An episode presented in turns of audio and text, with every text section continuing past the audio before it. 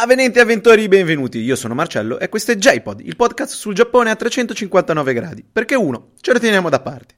Bene, oggi è domenica, o meglio, è domenica ora mentre sto registrando, non so quando voi ascolterete questo, comunque è tempo di Bunka Corner. La rubrica che parla delle news, che parte dalle news della settimana, news ovviamente inerenti al Giappone, per poi andare magari a vedere, a seconda delle notizie trattate, qualche aspetto che fa parte della cultura giapponese. Quindi usiamo semplicemente un po' questa scusa per vedere le notizie sui, sulle testate principali dei giornali utilizzate da me in questo caso. Ricordo essere il Japan Times, Japan Today e Mainichi, quelle principali più, più sfruttate, perché sono dei quotidiani giapponesi ma scritti in inglese e quindi accessibile a tutti quanti perché voglio che sia per tutti possibile andare a recuperare le notizie di cui parlo, per andare anche a verificare il contenuto delle cose dette, perché non si sa mai, potrei sempre aver letto male o interpretato male qualcosa e quindi, siccome non tutti sanno il giapponese, non diamo per scontato che tutti quanti lo sappiano, è giusto, trovo giusto così e quindi usiamo quelli rispetto ai quotidiani direttamente in lingua nipponica. Bene, di cosa parliamo? Ci riferiamo, tra parentesi, scusate, nella settimana che va dal, dal, dal 20 al 26, oggi è il 26, quindi tutta la settimana, da lunedì eh, ad oggi. Fatevi poi i conti, ma non è così, non è così fondamentale adesso, anche perché basta vedere la data di uscita della puntata.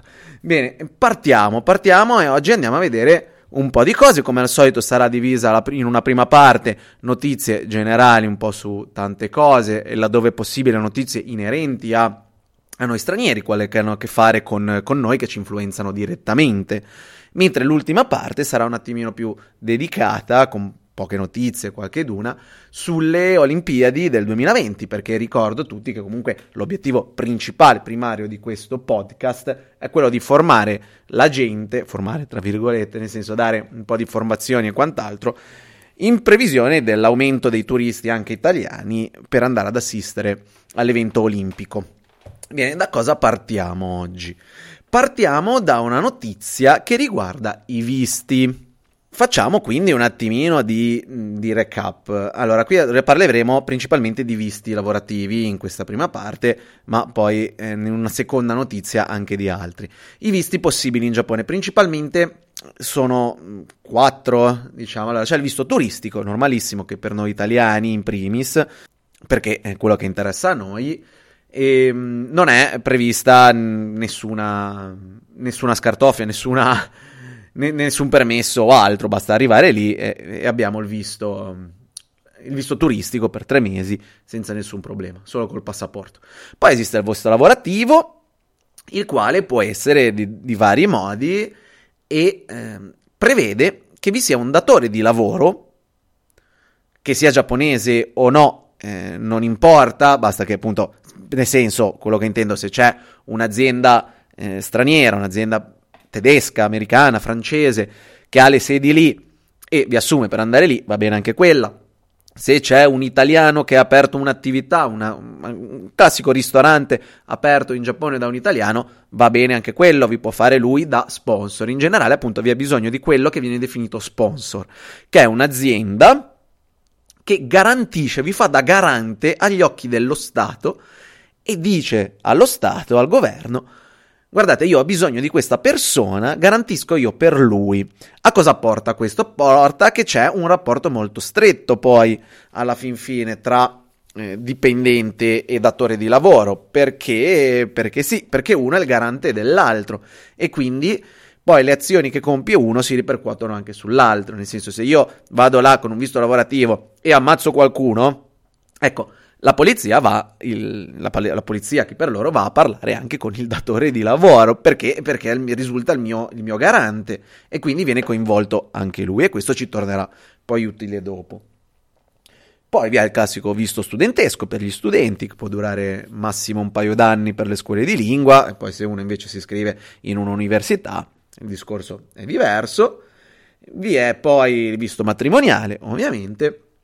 E infine quello che Purtroppo eh, la più grande lacuna da parte dell'Italia nei confronti dei rapporti con il Giappone, da una lacuna che io trovo grave, la voglio definire grave perché un, due paesi che hanno festeggiato lo scorso anno i 150 anni di rapporti, ecco, che non vi sia fra l'Italia e il Giappone un accordo per il Working Holiday Visa, io lo trovo assolutamente assurdo.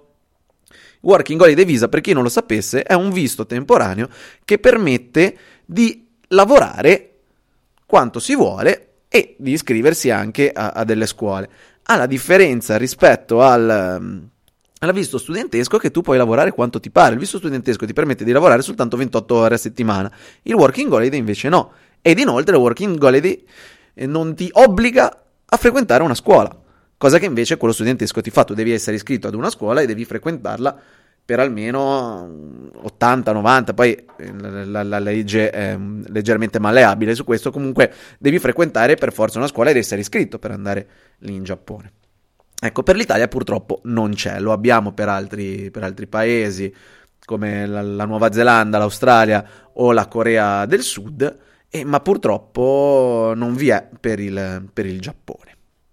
Fatta questa panoramica generale, un attimino necessaria per chi non lo sapeva, giusto per, per, ridare un attimino due informazioni che possono tornare utili a tutti, andiamo a vedere la notizia di cui parliamo oggi. Parliamo del, di una notizia inerente ai, ai lavoro, al lavoro degli stranieri e ai passaporti.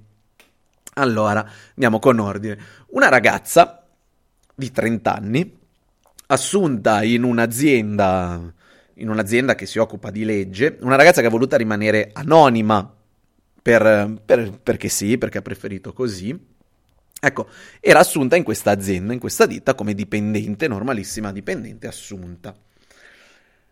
E, ehm, lei è delle Filippine. Ecco, era assunta e dopo qualche mese ha deciso di, di licenziarsi. Ha deciso di licenziarsi e di andarsene a fare i suoi motivi suoi, chi se ne frega del perché. Non è assolutamente importante. E cosa è successo? È successo che il datore di lavoro, al momento dell'assunzione, aveva preteso che lei gli consegnasse il proprio passaporto ed altri documenti vari.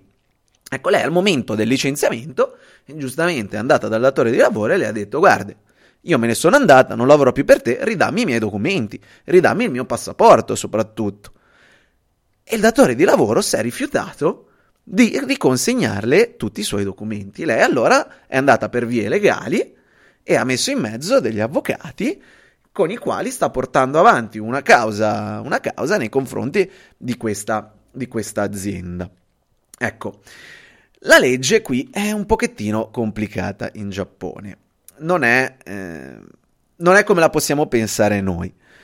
Perché, perché, purtroppo, almeno sulla carta, così pare che mh, dia ragione al, al, datore di lavoro, nel senso che il, ci sono, c'è da fare una piccola una, una distinzione tra tipologie di contratto. Vi sono i contratti interinali, ecco, che spesso vengono utilizzati. Esistono in Giappone, alcune aziende li applicano, altri no.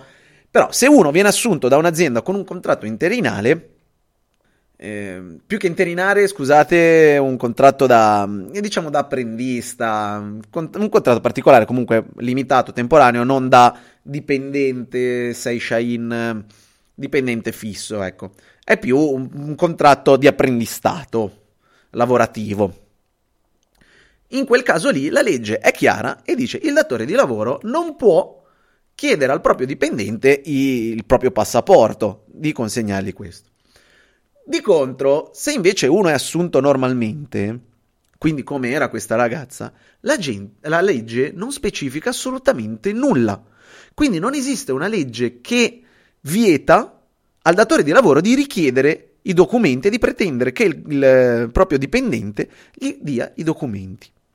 Perché succede questo? Succede questo perché il datore di lavoro ovviamente non si fida e vuole impedire al, al proprio dipendente straniero di lasciare il paese, perché senza il passaporto tu non puoi lasciare il Giappone. E così facendo lo tiene, lo tiene un pochettino prigioniero, lo tiene, senza un pochino, lo tiene letteralmente prigioniero. Ecco, in realtà è una questione molto delicata perché ovviamente da una parte vi sono i datori di lavoro che negano che avvenga questa cosa, che negano che vi sia una frequenza alta di richiesta da parte dei lavoratori dei passaporti dei dipendenti. Dall'altra parte, però, vi sono diversi casi di, stran- di persone straniere che, an- che, affermano, che dicono che invece gli sono stati chiesti gli sono sta- e sono stati costretti, se volevano avere il lavoro, a consegnarli al proprio datore di lavoro, al proprio capo. Ecco, inoltre i dati purtroppo sono più verso il, um, i datori di lavoro perché? Perché tutti gli stranieri, molta buona parte degli stranieri non denunciano questo fatto, non lo denunciano perché hanno paura. Da una parte hanno paura perché non si sanno esprimere bene, perché magari molti di loro non parlano bene la lingua, non parlano bene il giapponese e quindi hanno difficoltà, avrebbero difficoltà a formulare delle, delle vere bene denunce, perché se non conosci la lingua eh, risulta molto complicato in giapponese fare certe cose. Gli, quando vai a parlare con le forze dell'ordine, con a, alcuni avvocati nei tribunali, e diciamo che il, un interprete, un traduttore, non diamolo per scontato. Non, non diamo per scontato che ci sia, assolutamente. Anzi. Ecco, e quindi una parte non sporge denuncia per questi motivi linguistici, l'altra parte non lo sporge perché ha paura di essere deportato. Perché se mette su un casino col datore di lavoro e si va poi effettivamente per tribunali, e il, la persona, lo straniero, non si sente assolutamente tutelato dalla legge giapponese, che a vederla, a leggere le cose, a sentire la gente parlare e a, ve- a vedere poi i risultati, le, le sentenze di molti casi, danno quasi sempre ragione al giapponese di turno e quasi mai allo straniero. E quindi ora non voglio entrare nel merito effettivo poi della cosa, però il risultato, eh, la questione è che molti stranieri non si sentono tutelati dalla legge giapponese e quindi non denunciano, andando a far passare inosservata questa triste e per quanto mi riguarda sbagliata usanza giapponese. Ora io la definisco usanza, non è in realtà che tutti quanti lo facciano. Ecco, esiste però questa cosa qui. E l'intento di questa ragazza qui è prima di tutto far parlare, far conoscere. Lei ha deciso di manifestarsi, di denunciare pubblicamente anche attraverso i giornali questa cosa qui, perché così facendo spera che anche gli altri acquisiscano coraggio e vadano a denunciare anche loro questi datori di lavoro, più che altro per far eh, diventare la cosa illegale, quando per il momento ancora non lo è. Il governo giapponese per il momento ha solo dato delle linee guida, diciamo che ha suggerito, dice è meglio non farlo, ma non ha ancora fatto nulla di pratico per impedire che avvenga. E quindi continua ad avvenire questa cosa un pochettino sotto banco, un pochettino nascosta. Ora, per tutti gli italiani che mi sentono, che mi ascoltano, sottolineo perché giustamente magari uno non lo sa, comunque questa, questa, cosa qui è molto più facile. Innanzitutto non è la prassi di ogni singolo datore di lavoro, lo sottolineo, lo, lo, lo ribadisco, è una, un'evenienza, una cosa che può succedere.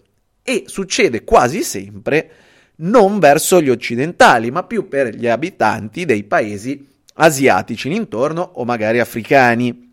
Perché? Perché i giapponesi si fidano meno dei, di, dalla gente che arriva da quei paesi lì, perché vi è un tasso più alto di povertà, vi è molta più paura che queste persone qui commettano dei reati, facciano delle cose illegali, perché vi sono precedenti di gente che magari viene lì, e non riesce ad adattarsi, i soliti, i soliti problemi. Ecco, il giapponese percepisce molto più pericoloso in questo caso appunto il filippino, il vietnamita, il taiwanese, anche il cinese, il, ehm, l'indonesiano, rispetto a un italiano, un francese, un tedesco, un americano.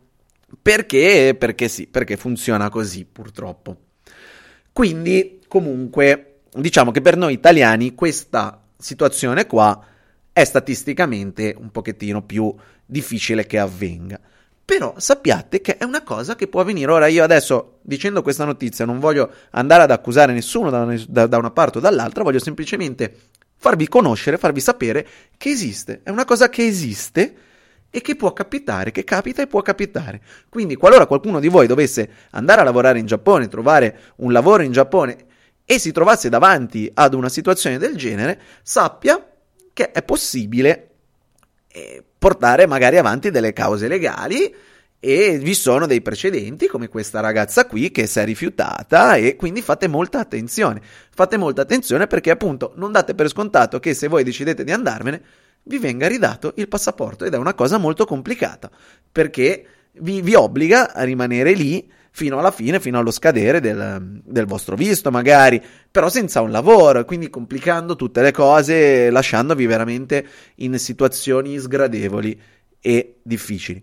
Quindi, se vi dovesse capitare, mi raccomando, agite, agite, non fatevi impaurire da, da quello che succede, contattate le varie ambasciate italiane, chi di dovere, avvocati e quant'altro, e, e, cioè, e mi raccomando, non non state in silenzio, che è la cosa peggiore, queste cose vanno assolutamente denunciate come ha fatto questa ragazza. Bene, al di là di questo, passiamo alla seconda notizia e rimaniamo sempre sui visti. Abbiamo parlato di tanti, che esistono tanti altri visti.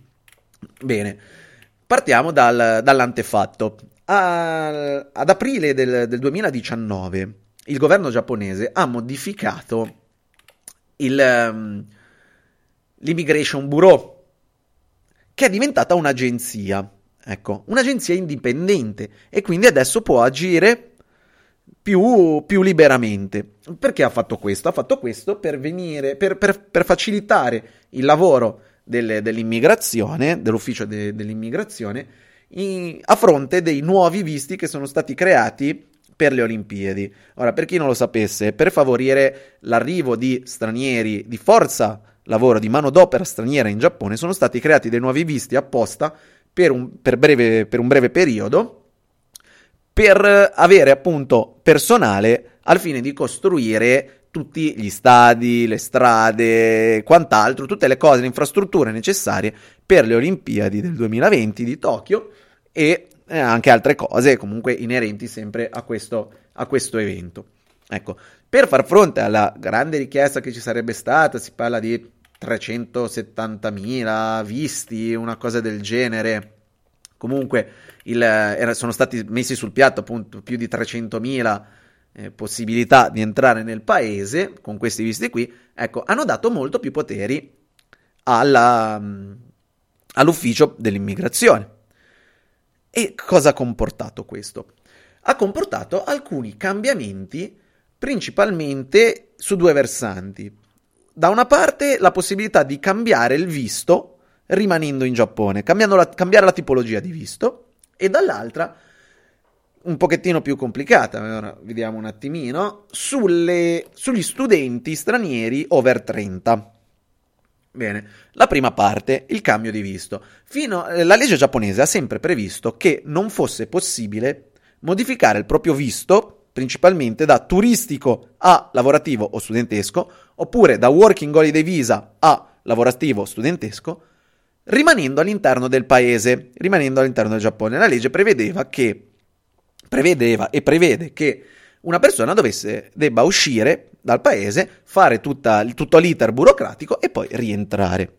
Bene, vi era però una scappatoia che diceva che comunque tutti questi, tutti i casi, tutte le persone che volevano fare questo, dovevano comunque presentare domanda, una domanda che veniva sottoposta e in casi eccezionali vi era la possibilità invece di poter fare tutto rimanendo nel paese. Ecco, nel corso degli anni questa, queste eccezioni sono diventate la normalità e quindi piano piano invece di essere un numero molto piccolo, erano quasi la totalità delle persone potevano farlo tranquillamente, tanto che su internet ormai si, si trovava come notizia cioè come cosa si può fare, la legge lo prevede. No, in realtà diciamo che si erano molto ammorbiditi, erano diventati molto permissivi su questa cosa e quindi chiunque facesse domanda alla fine gli veniva accettata questa cosa e non veniva cacciato fuori per poi dover rientrare.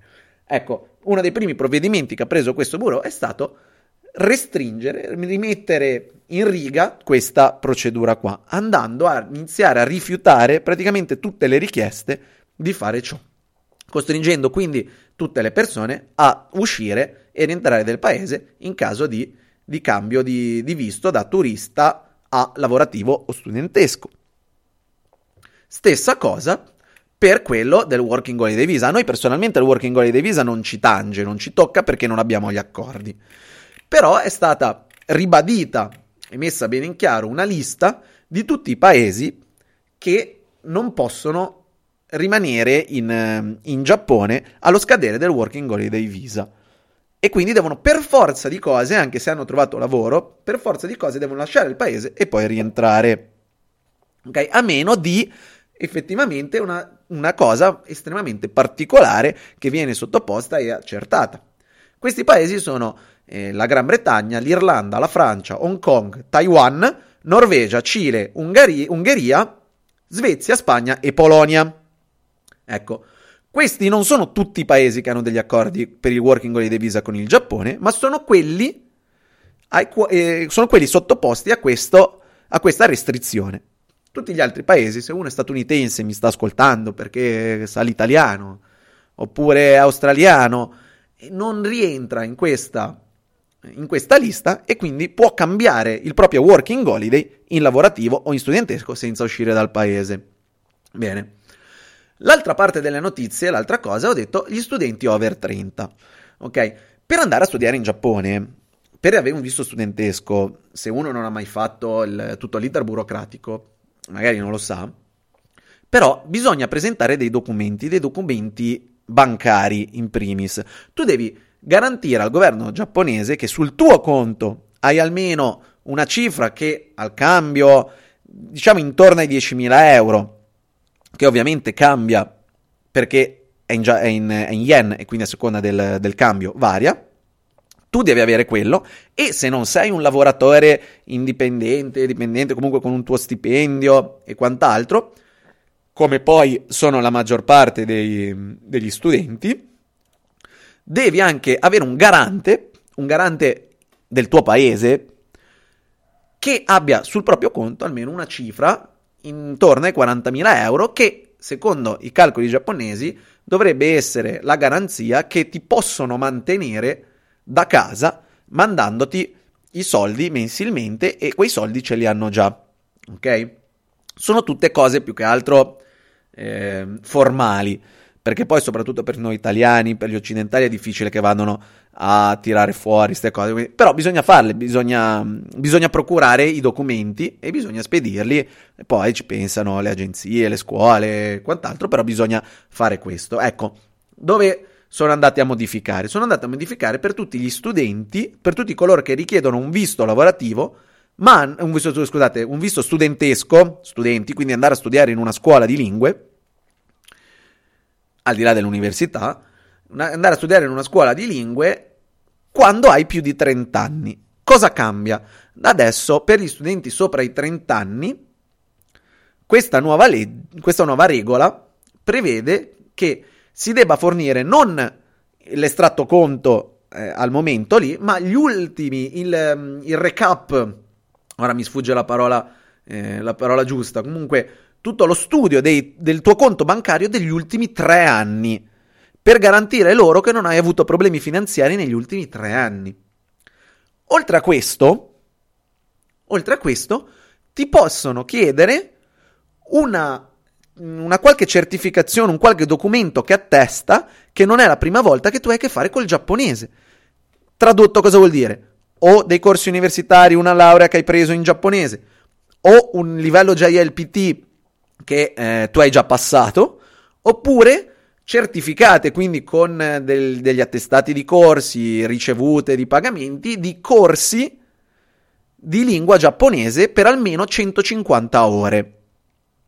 Ecco, questo per, ehm, per, vari, per vari motivi. Da una parte è un pochettino stupido se ci vai a pensare, perché se io voglio andare in Giappone perché voglio cambiare vita, voglio fare...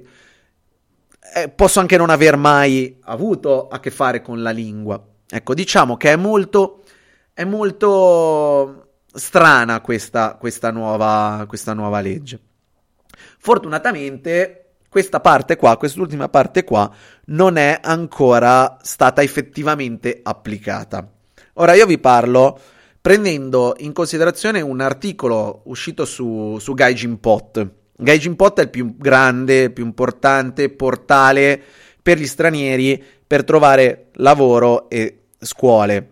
Il più importante non lo so, però è sicuramente eh, uno di quelli più utilizzati, è molto grande, vi sono un sacco di mh, offerte di lavoro, corsi, di cose, e loro si occupano di aiutare diversa gente, quindi hanno a che fare tantissimo sia con scuole, con eh, le ambasciate, burocrazie, e quindi loro si riferiscono ai loro dati.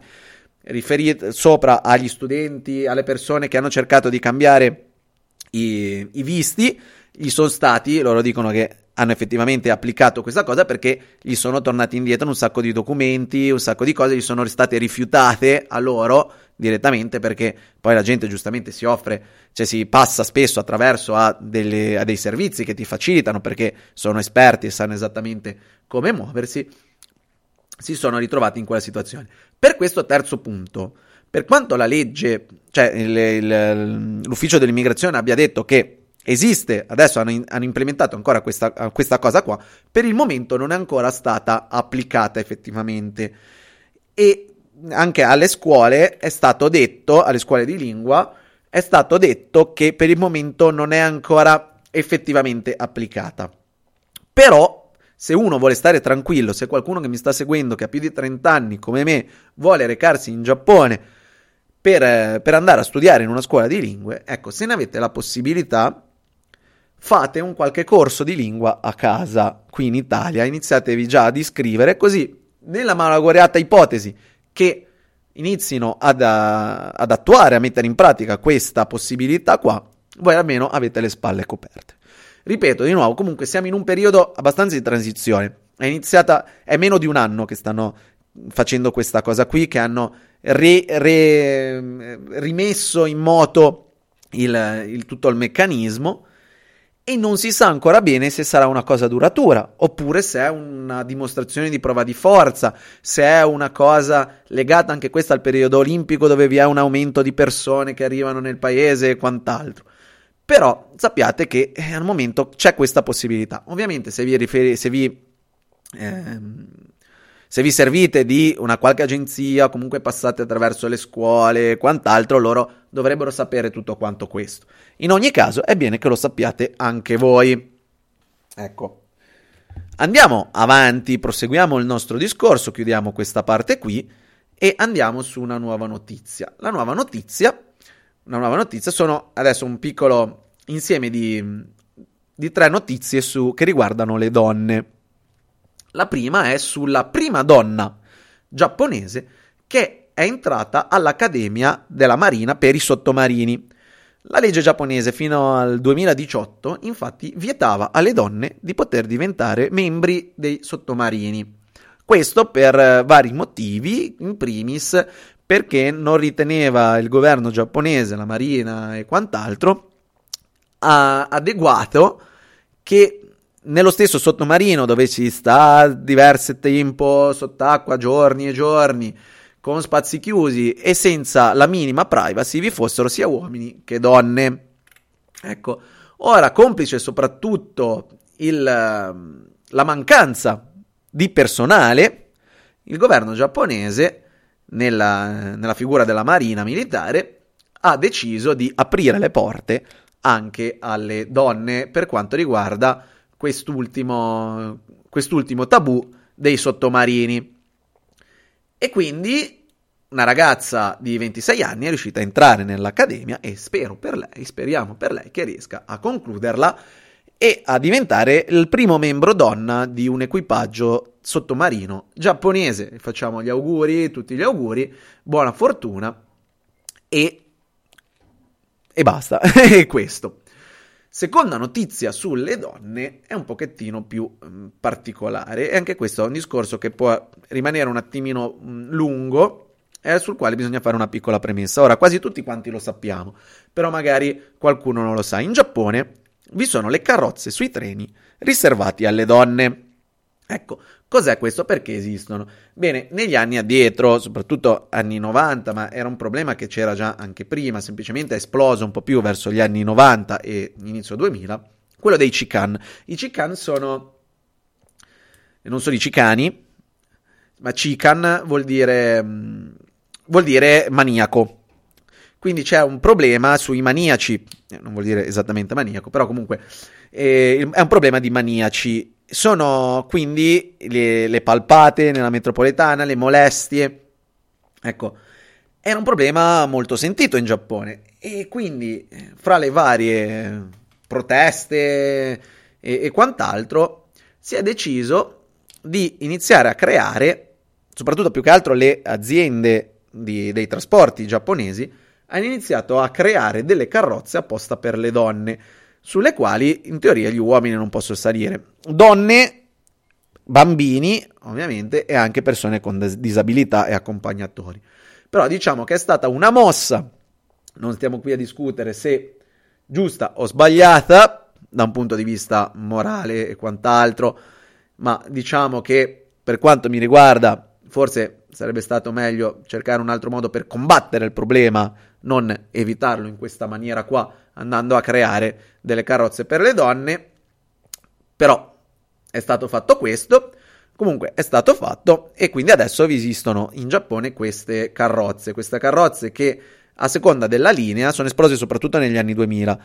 Eh, sono, si sono sviluppate, si sono ampliate tantissimo e praticamente ogni linea della metro giapponese le ha.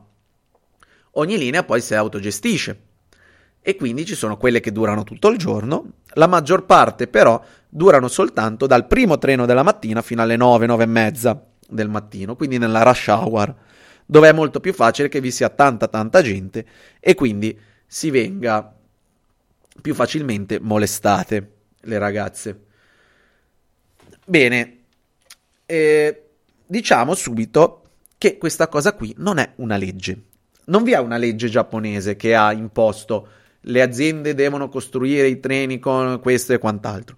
Quindi questo lo dico perché se voi in Giappone magari non ci fate caso e salite in questo orario qui, nell'orario segnato, su queste carrozze, voi non state infrangendo la legge. Al massimo state infrangendo una regola all'interno del treno lì, ma non vi possono arrestare non, non, state infrangendo nessuna legge giapponese. Questo lo voglio dire perché è giusto che la gente lo sappia, è giusto che uno non finisca per farsi delle paranoie assurde se finisce per salire su quel treno, perché capita, perché capita tranquillamente. Uno magari un po' sonnato al mattino, non ci fa caso, non è abituato, sale e si ritrova lì. State tranquilli, se succede non, non, vi preoccupate, state lì tranquilli, se volete scendere scendete, se no, di nuovo, non state infrangendo nessuna legge giapponese. Ok? Detto questo, è servito o non è servito questo eh, provvedimento per far diminuire, i, per far sparire il fenomeno dei, dei molestatori? Assolutamente no non è servito, adesso se ne può parlare un pochettino di più, non è servito a molto, e perché eh, sì, magari un pochettino sono diminuiti, ma non sono assolutamente scomparsi. Qui citano nell'articolo a cui mi riferisco sul Mainichi che in uno studio del, del 2018 riferito al 2017 sui treni sono stati confermati, quindi si parla soltanto di quelli effettivamente denunciati che vengono ritenuti meno della metà, una minoranza rispetto a quelli effettivamente che poi sono avvenuti, quindi solo quelli denunciati e confermati sono stati 269, che per quanto mi riguarda sono tantissimi, sono una cifra molto molto alta. Ecco. Ma la notizia, la notizia non è questa, in realtà la notizia è tutt'altra. È inerente a tutto questo, questa era tutta una premessa. Ecco, dove si vuole arrivare? Cos'è successo? È successo che a dicembre del 2019, quindi un mesetto fa, alla fine di dicembre, un sito ha pubblicato un articolo che eh, poneva la domanda del ma perché le donne si rifiutano di utilizzare le carrozze dedicate a loro? A quanto pare in Giappone vi è una forte una, fo- una componente femminile, una percentuale di donne che andiamo a vedere poi in realtà si attesta in una percentuale non, non altissima, intorno al 30%, stando un pochettino andando a vedere un pochettino i dati, estrapolandoli da, da questo articolo qua, più o meno diciamo un 30% di donne, ma di nuovo non vi, non vi è uno studio specifico per il quale sia per forza il 30%, comunque di donne che si rifiutano che dicono no, io non ci voglio salire sulle, eh, sulle carrozze dedicate solo alle donne. E quindi qualcuno si è posto la domanda del perché in maniera piuttosto provocatoria.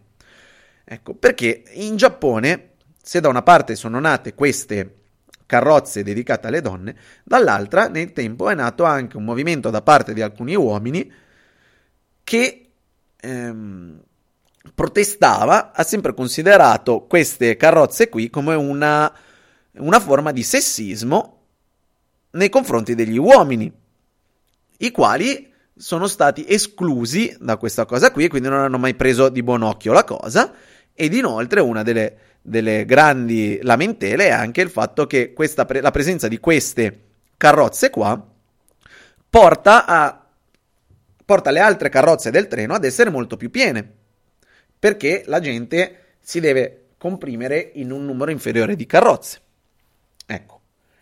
Alla, a questo articolo qui, uscito online, sono seguite delle risposte, delle risposte da parte di alcune donne che sono state pubblicate nei giorni seguenti che rispondevano un po' a questa domanda. Le risposte principalmente sono state sul... Da una parte perché vi è un odore molto forte, molto pesante da sopportare all'interno di queste carrozze. Cosa vuol dire? Vuol dire che c'è pieno di donne estremamente truccate con tantissimo profumo addosso, tutte quante nella stessa carrozza, provocano un'aria un pochettino più difficile da respirare. Questo è stato dichiarato ovviamente da delle donne che hanno detto io su quelle carrozze non ci salgo perché non riesco a respirare. Vi è un, un odore troppo forte di profumo, profumi e trucchi e make up. L'altra parte risposte, delle risposte sono state sul su quelle carrozze lì vi sono tanti casi di litigi e eh, maleducazione da parte delle donne.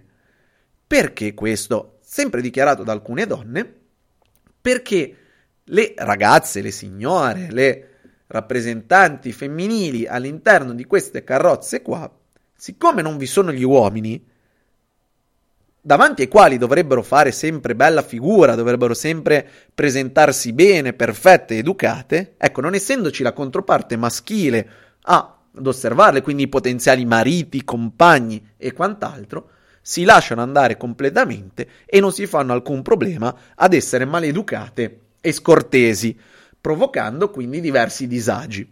Queste sono state le due motivazioni principali. Qualche d'un altro poi, in altre, in altre fonti, ora vediamo cosa intendo, ha anche dichiarato che eh, molte volte non ci, sale, non ci salgono perché sono, queste carrozze sono quasi sempre in fondo al treno e sono scomode da prendere. Ecco. Cosa, cosa è successo?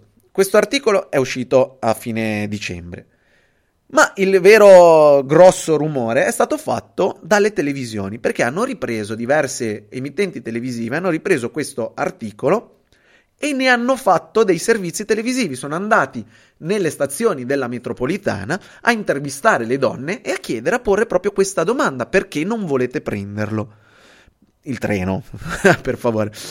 Perché non volete prendere la carrozza riservata a voi. E le risposte sono state quelle, almeno quelle di quelle delle persone, delle donne che hanno detto che non lo vogliono prendere, sono state molto simili a quelle date su, su internet. E questo ha portato tante discussioni, perché poi sono state fatte eh, opinioni, eh, programmi dove si scambiavano idee e quant'altro, e c'è stato un grande, un grande caos.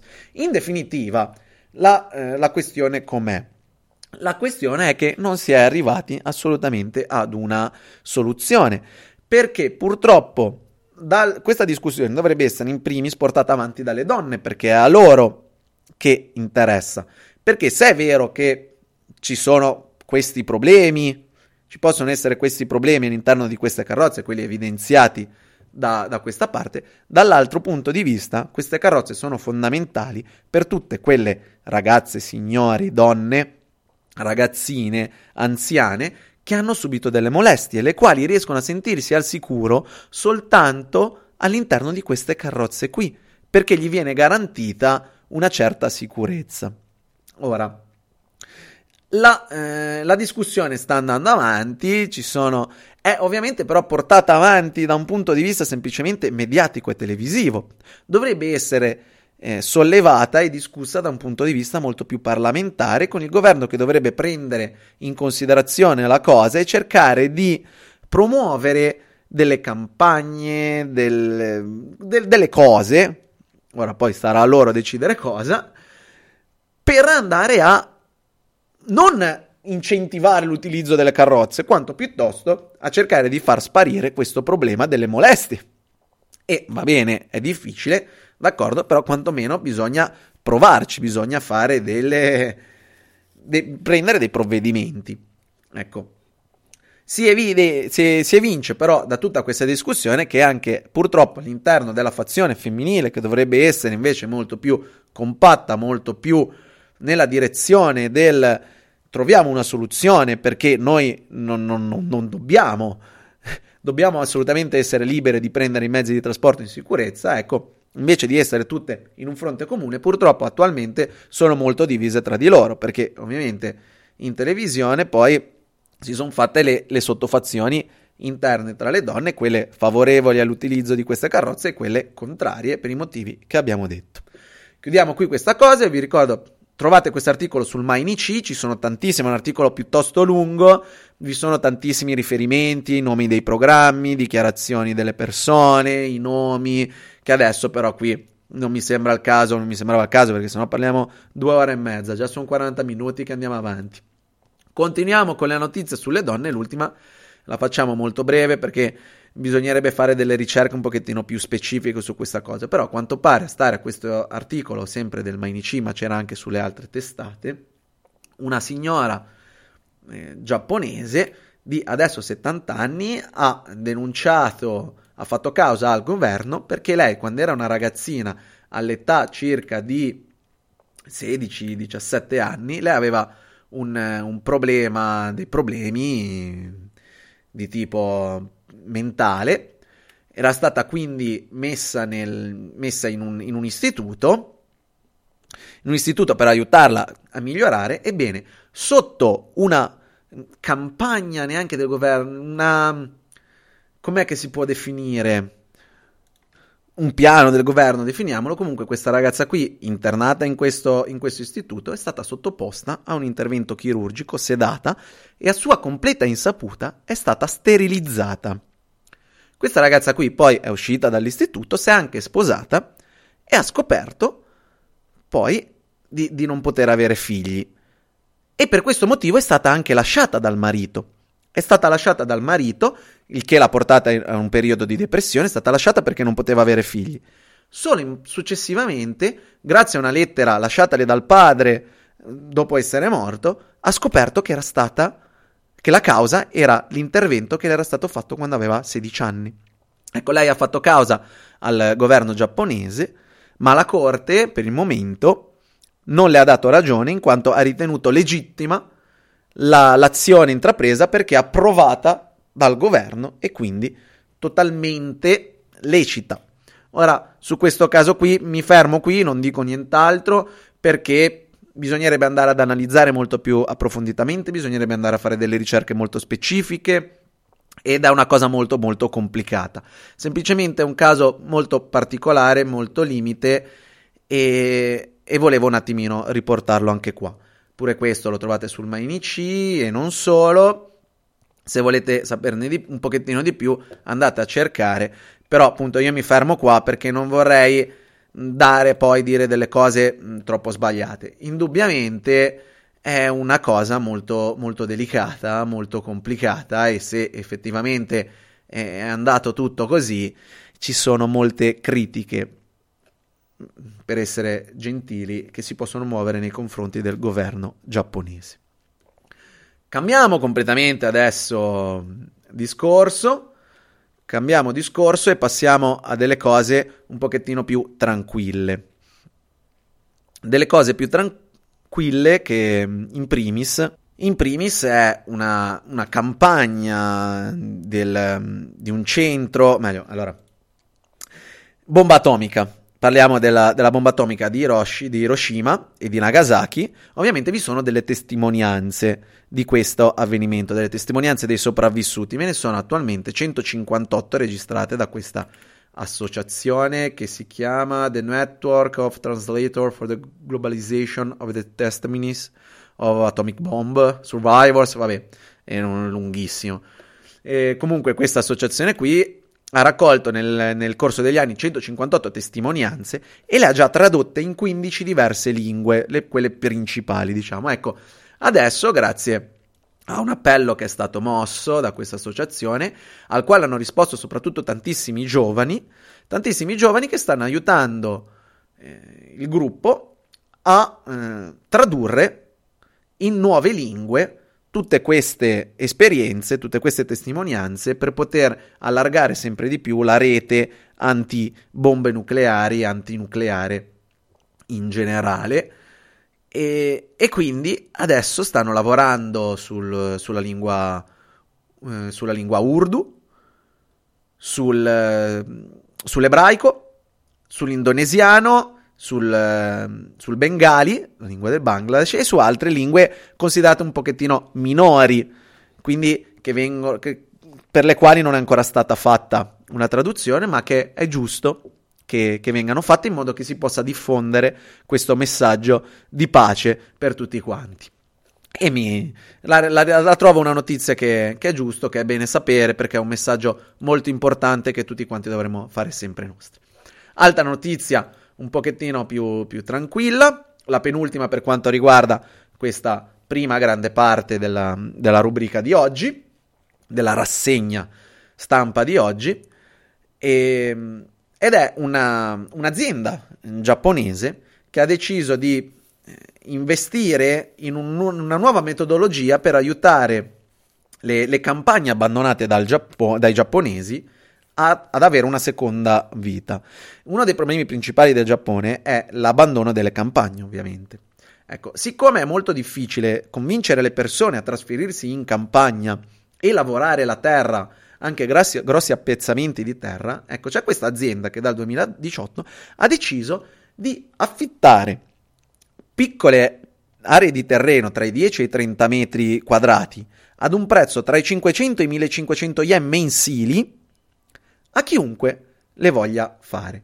Si, fornis- si fornisce un, un, capanno degli attrezzi per tenere gli attrezzi, la, l'accesso all'acqua, tutto l'impianto di irrigazione e viene affittato. Viene affittato principalmente a tutte le persone della città, quindi si parla comunque di zone bene o male un pochettino abbastanza limitrofe, non a 15 ore di macchina dal primo centro abitato, però in primis qui si sta parlando di Osaka, Osaka Ecco, la gente anche dalla città si affitta il suo piccolo pezzettino di terra ad un prezzo molto basso nel weekend o quando ha tempo, soprattutto le persone in pensione, ma non solo, anche magari eh, gente un pochettino più giovane, ha la possibilità di avere il suo piccolo pezzettino di terreno in una zona tranquilla, piccolo, in modo che se lo possa coltivare lui o lei da solo o da sola, senza bisogno di avere grossi dipendenti, tanta gente, 18 figli per poterlo fare, che soprattutto non gli porti via tantissime energie e tantissime ore di lavoro, ecco, può fare questo e si può coltivare la propria verdura. Questo sistema sta avendo abbastanza, abbastanza successo, sta andando bene, il, il proprietario di questa azienda che, che ha fatto partire questo progetto è molto contento hanno, hanno per ora non so quanti, tantissimi ettari di terreno, stanno, li, li stanno ricoltivando in questa maniera qui. Ed è un'idea, una cosa che si potrebbe provare anche a sfruttare qua, a vedere un pochettino se nel tempo continua ad andare avanti, però diciamo che, che è un'opzione, un'opzione molto valida e, e perché no? I risultati per adesso stanno andando avanti bene. Ecco, Ultima notizia, l'ultima notizia è semplicemente molto di, di, cronaca così, per chi se lo fosse perso, domenica scorsa c'è stato il, mm, l'esame per la missione all'università. Per chi non lo sapesse, in Giappone per entrare nelle università bisogna superare un esame, un esame che di solito viene tenuto ne, tutto nello stesso giorno, a, nei primi, nelle prime settimane di gennaio. Ecco, e sono usciti i dati I dati parlano di 557.699 persone che hanno partecipato a questa trentunesima edizione che va avanti quindi dal 1990 del, dell'esame di ammissione alle varie università. E sarà l'ultimo anno con questo formato qui a quanto pare. Cambierà leggermente vi sarà una, una modifica più che altro sulla parte di inglese ma questo è un altro discorso e a quanto pare l'81,1% dei, dei partecipanti all'esame era, di, era composto dal, da studenti che ancora devono finire le superiori perché finiscono a, a, ad aprile, ma ovviamente gli esami sono adesso perché poi inizia subito l'anno, l'anno accademico universitario subito dopo. Il restante, l'altra parte, sono persone che che avevano già fallito una volta, perché questo esame, tenendosi una volta all'anno, se tu lo fallisci, non riesci ad entrare nelle università alle quali aspiravi, per le quali hai fatto richiesta, e devi aspettare un altro anno per poter eh, ritentare la sorte e quindi poterti iscrivere nell'università che vuoi tu.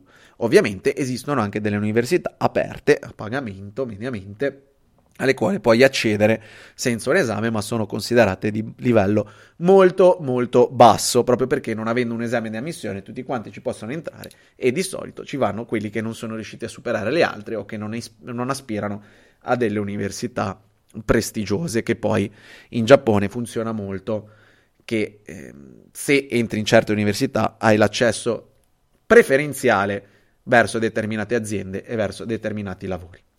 Chiudiamo qua questa parte dedicata alle notizie giapponesi, spero di avervi dato qualche informazione utile, informazione interessante, curiosa e quant'altro. Vi ricordo che le potete trovare su internet tranquillamente. Passiamo alla parte che riguarda un pochettino più direttamente le Olimpiadi. E una notizia, la prima, che rimane comunque un pochettino di cronaca. Ecco, è una notizia che io ritrovo abbastanza, abbastanza triste, che avrei preferito non, non dover riportare, ma eh, così cioè, avviene e quindi è giusto farlo per sottolineare ancora una volta che non tutto quello che si vede rappresenta la realtà in tutte le sue parti. Di cosa stiamo parlando? Ecco, in Giappone, il Giappone è un paese che se ci vai rimane molto, risulta molto, molto ricco, molto ben tenuto, si parlano, i dati parlano di un 2% di disoccupazione e quant'altro. E cosa porta questo? Soprattutto anche quando vai in giro per le città, trovi pochissimi senza tetto. Si ritiene che il Giappone sia un paese con zero poveri, che tutti stiano bene, che i, i barboni non esistano. Ecco, è assolutamente falso. Esistono, ci sono, e anche loro, giustamente, hanno una loro dignità e, e, e quant'altro. Ecco, si pensa che il Giappone, come ho detto, sia straricco, che stiano tutti bene. In realtà i dati, qua parlano dati del 2017, perché poi quelli adesso più, più attuali devono essere ancora elaborati, fatti tutto. Però il 2017, e considerato che l'andamento dell'economia giapponese non è andato a migliorare in questi anni, quindi è plausibile, ma non avendo i dati è solo una supposizione, è plausibile che sia peggiorato, però riferendoci a questo del 2017, il 16% della popolazione giapponese vive sotto la soglia della povertà, che è stabilita a 11.000 dollari all'anno. Ecco, non si può dire che non si sia nessun barbone, nessun povero, nessun, nessun povero più che barbone in, eh, in Giappone. Ecco, cosa voglio dire questo? Voglio dire appunto che in Giappone vi sono i senza tetto, esistono, semplicemente vivono senza farsi notare più di tanto, tendono ad essere molto riservati, a rimanere in delle zone più tranquille, a non occupare certe aree e a passare la notte in zone un pochettino magari più eh, isolate, ma non, ma non sempre, o comunque dare il più possibile meno, meno fastidio. Ecco, cosa è successo? È successo che ultimamente il governo giapponese sta cercando di spostare questi barboni, in particolare dalla stazione di Shinjuku. Shinjuku è una delle più importanti stazioni del, del Giappone, di Tokyo e del Giappone intero. Ecco, chi c'è stato lo sa, alla notte lì si, si, radunano tantissimi senza tetto per, per, fermarsi lì a dormire perché è, un luogo, è una stazione molto grande, riparata e quindi è diventato un posto dove tanti senza tetto si, stanno, si radunano per, per rimanere la notte. Sono senza tetto comunque molto, molto tranquilli, molto, molto educati, tantissimi eh, passano, sono lì, si lavano, uno magari ha l'idea del, del senza tetto completamente trasandato e quant'altro, non sono tutti così. Inoltre vi sono all'interno di tutti questi senza tetto tanti che in realtà un lavoro ce l'hanno, ma sono lavori alla giornata che non gli permettono di avere abbastanza soldi per una casa perché a Tokyo costano veramente tanto e quindi bisogna avere un lavoro stabile, bene o male, per avere un tetto sopra la testa. Ecco, tanti di loro non riescono a fare questo e quindi finiscono per andare a dormire per strada, ma non sono assolutamente persone cattive, malvagie o quant'altro, sono semplicemente senza un tetto sopra la testa. Ecco. Il governo giapponese sta cercando di far spostare, di far sloggiare tutti questi senza tetto dalla stazione di Shinjuku, perché in altre aree della città è già stato fatto, tipo a Shibuya, sono già stati spostati. Ecco, sta cercando di spostarli convincendoli a parole ad andare nei centri di accoglienza. Ora, le eh, dichiarazioni da parte del governo giapponese sono tutto questo fa parte già di un, pia- di un piano molto più ampio per cercare di migliorare la vita di queste persone e di aiutarli. Ha degli occhi esterni, andando a vedere un pochettino il quadro generale, ecco, diciamo che è facile sospettare che tutta questa cosa qui sia stranamente, eh, stranamente vicina alle Olimpiadi e dove voglio arrivare? Voglio arrivare che probabilmente, lo dico io, mi assumo le mie responsabilità, lo dicono anche altre persone, diciamo che visto da fuori pare molto che il Giappone stia cercando di ripulire la città di Tokyo da tutto quello che potrebbe farla apparire agli occhi del, dei turisti che arriveranno come una città non perfetta. Ecco, per il momento si stanno limitando a cercare di convincerle a parole. Si spera che non arrivino mai a farlo con anche azioni fisiche e quindi a spostarli fisicamente, perché allora lì la questione diventerebbe molto grave. Voglio sperare, purtroppo non sono troppo propenso a farlo, però speriamo che siano vere le parole dette delle dichiarazioni e che l'unico intento sia quello di aiutare queste persone a ricostruirsi una vita e a stare meglio e non che sia tutto quanto soltanto uno specchietto per le allodole per i turisti. È una notizia che ritengo molto importante proprio perché per sottolineare ancora una volta che non tutto quello che si vede è quello che avviene, quindi per un paese come il Giappone State attenti perché in realtà esistono anche queste realtà. Esistono ed è bene che uno lo sappia, senza stare a fare polemica di questo quello. Si sa, uno lo sa e almeno può giudicare con i propri occhi e con la propria testa tutto l'insieme e tutto il quadro. Quindi se vi recherete in Giappone durante le Olimpiadi e non vedrete neanche un senza tetto, sappiate che comunque esistono. Non vi sono non perché non esistano in Giappone persone povere, ma perché sono state spostate in altre aree, in modo che non fossero visibili all'occhio del turista. Passiamo a questioni un pochettino più, più allegre, tranquillamente, e andiamo con un'unica altra notizia, secondo me degna di nota attualmente della, della settimana, riguardo alle Olimpiadi, e riguarda i trasporti, infatti è stato dichiarato ora ufficialmente, era prevedibile, si sperava, per carità, sarebbe stato assurdo se non fosse così, comunque il, il governo giapponese insieme a tutte le aziende di trasporti dei treni hanno stilato un piano per tenere ovviamente tutti questi servizi aperti più a lungo. Per chi non lo sapesse, ora uno pensa a Tokyo, una grande metropoli, magari dà per scontato che i mezzi pubblici si muovano tutta la notte Assolutamente no, scordatevelo, è un sogno, è un sogno.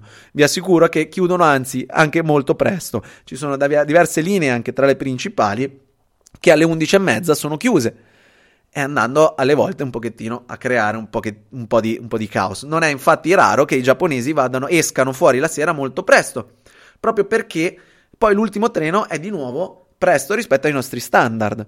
Se noi magari siamo abituati, anche perché magari usiamo le macchine o, o altri mezzi, a stare fuori fino a ore tardi, perché intanto in un modo o nell'altro a casa torni.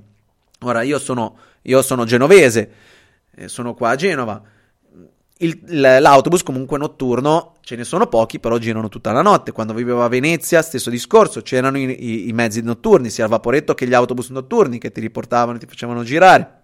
A Milano ci sono, le metropolitane chiudono, ma vi sono altre alternative assolutamente valide, come a Londra. Londra è il meglio che io abbia visto per adesso da questo punto di vista, con un sacco di autobus anche tutta la notte a frequenza molto alta. Ecco, in Giappone non è così quindi sappiate che se andate, vi recate nelle grosse città al di fuori del periodo olimpico, non avrete i mezzi, le, la metropolitana durante tutto, tutta la notte. Quindi fate molta attenzione all'ultimo treno, che si dice Shuden, che è appunto l'ultimo treno della giornata. Se perdete quello, eh, ciao, dovete aspettare alle 5-6 del mattino del giorno dopo.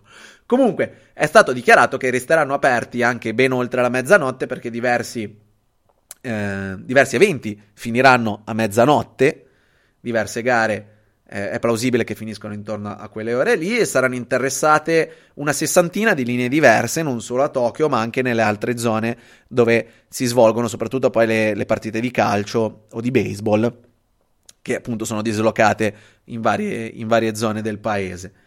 Non è ancora stata rilasciata una tabella dettagliata degli orari di ogni singola linea. Hanno hanno detto che sarà finalizzata e sarà quindi poi resa pubblica eh, attorno ad aprile. Quindi dobbiamo ancora un pochettino aspettare per poter organizzare gli spostamenti se, se ci rechiamo a vedere, a vedere le gare.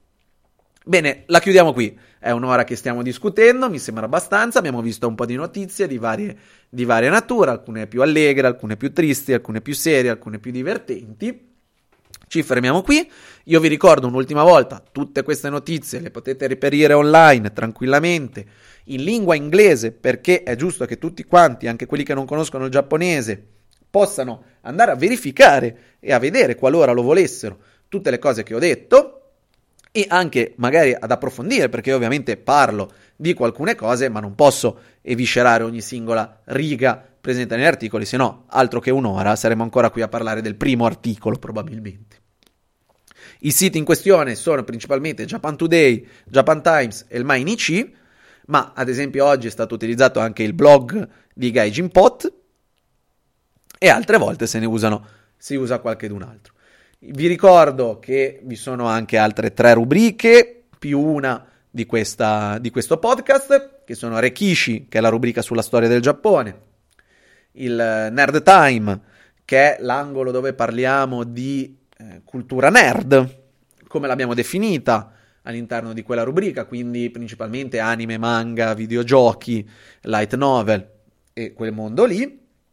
E la, qua- eh, la quarta e ultima, la terza poi, la quarta in realtà, è Tokyo He, che è la rubrica per me principale, che è quella dei consigli di viaggio, ma consigli di viaggio non intesi come proprio piccole pillole, ma andiamo anche lì ad analizzare alcuni argomenti più diretti per chi si vuole recare in, in Giappone, quindi con notizie e suggerimenti per, per, chi sta organizzando un viaggio e, chi, e per chi appunto si, si troverà in Giappone in, in futuro. Vi è poi una rubrica extra che è quella sul pellegrinaggio degli 88 templi, che è un pellegrinaggio di stampo buddista, e vi invito anche ad ascoltare quella e vi racconto la mia, la mia esperienza. Ho avuto la fortuna di, di compiere questo viaggio a piedi e pian piano ve lo racconto. Bene, per il resto io vi auguro, vi auguro una buona giornata, una buona domenica, un buon weekend, un buon qualunque, sì, qualunque cosa sia davanti a voi in questo momento, anche buon appetito se dovete mangiare come me in questo momento e spero di avervi aiutato a conoscere qualche nuovo aspetto del Giappone. Noi ci sentiamo alla prossima puntata.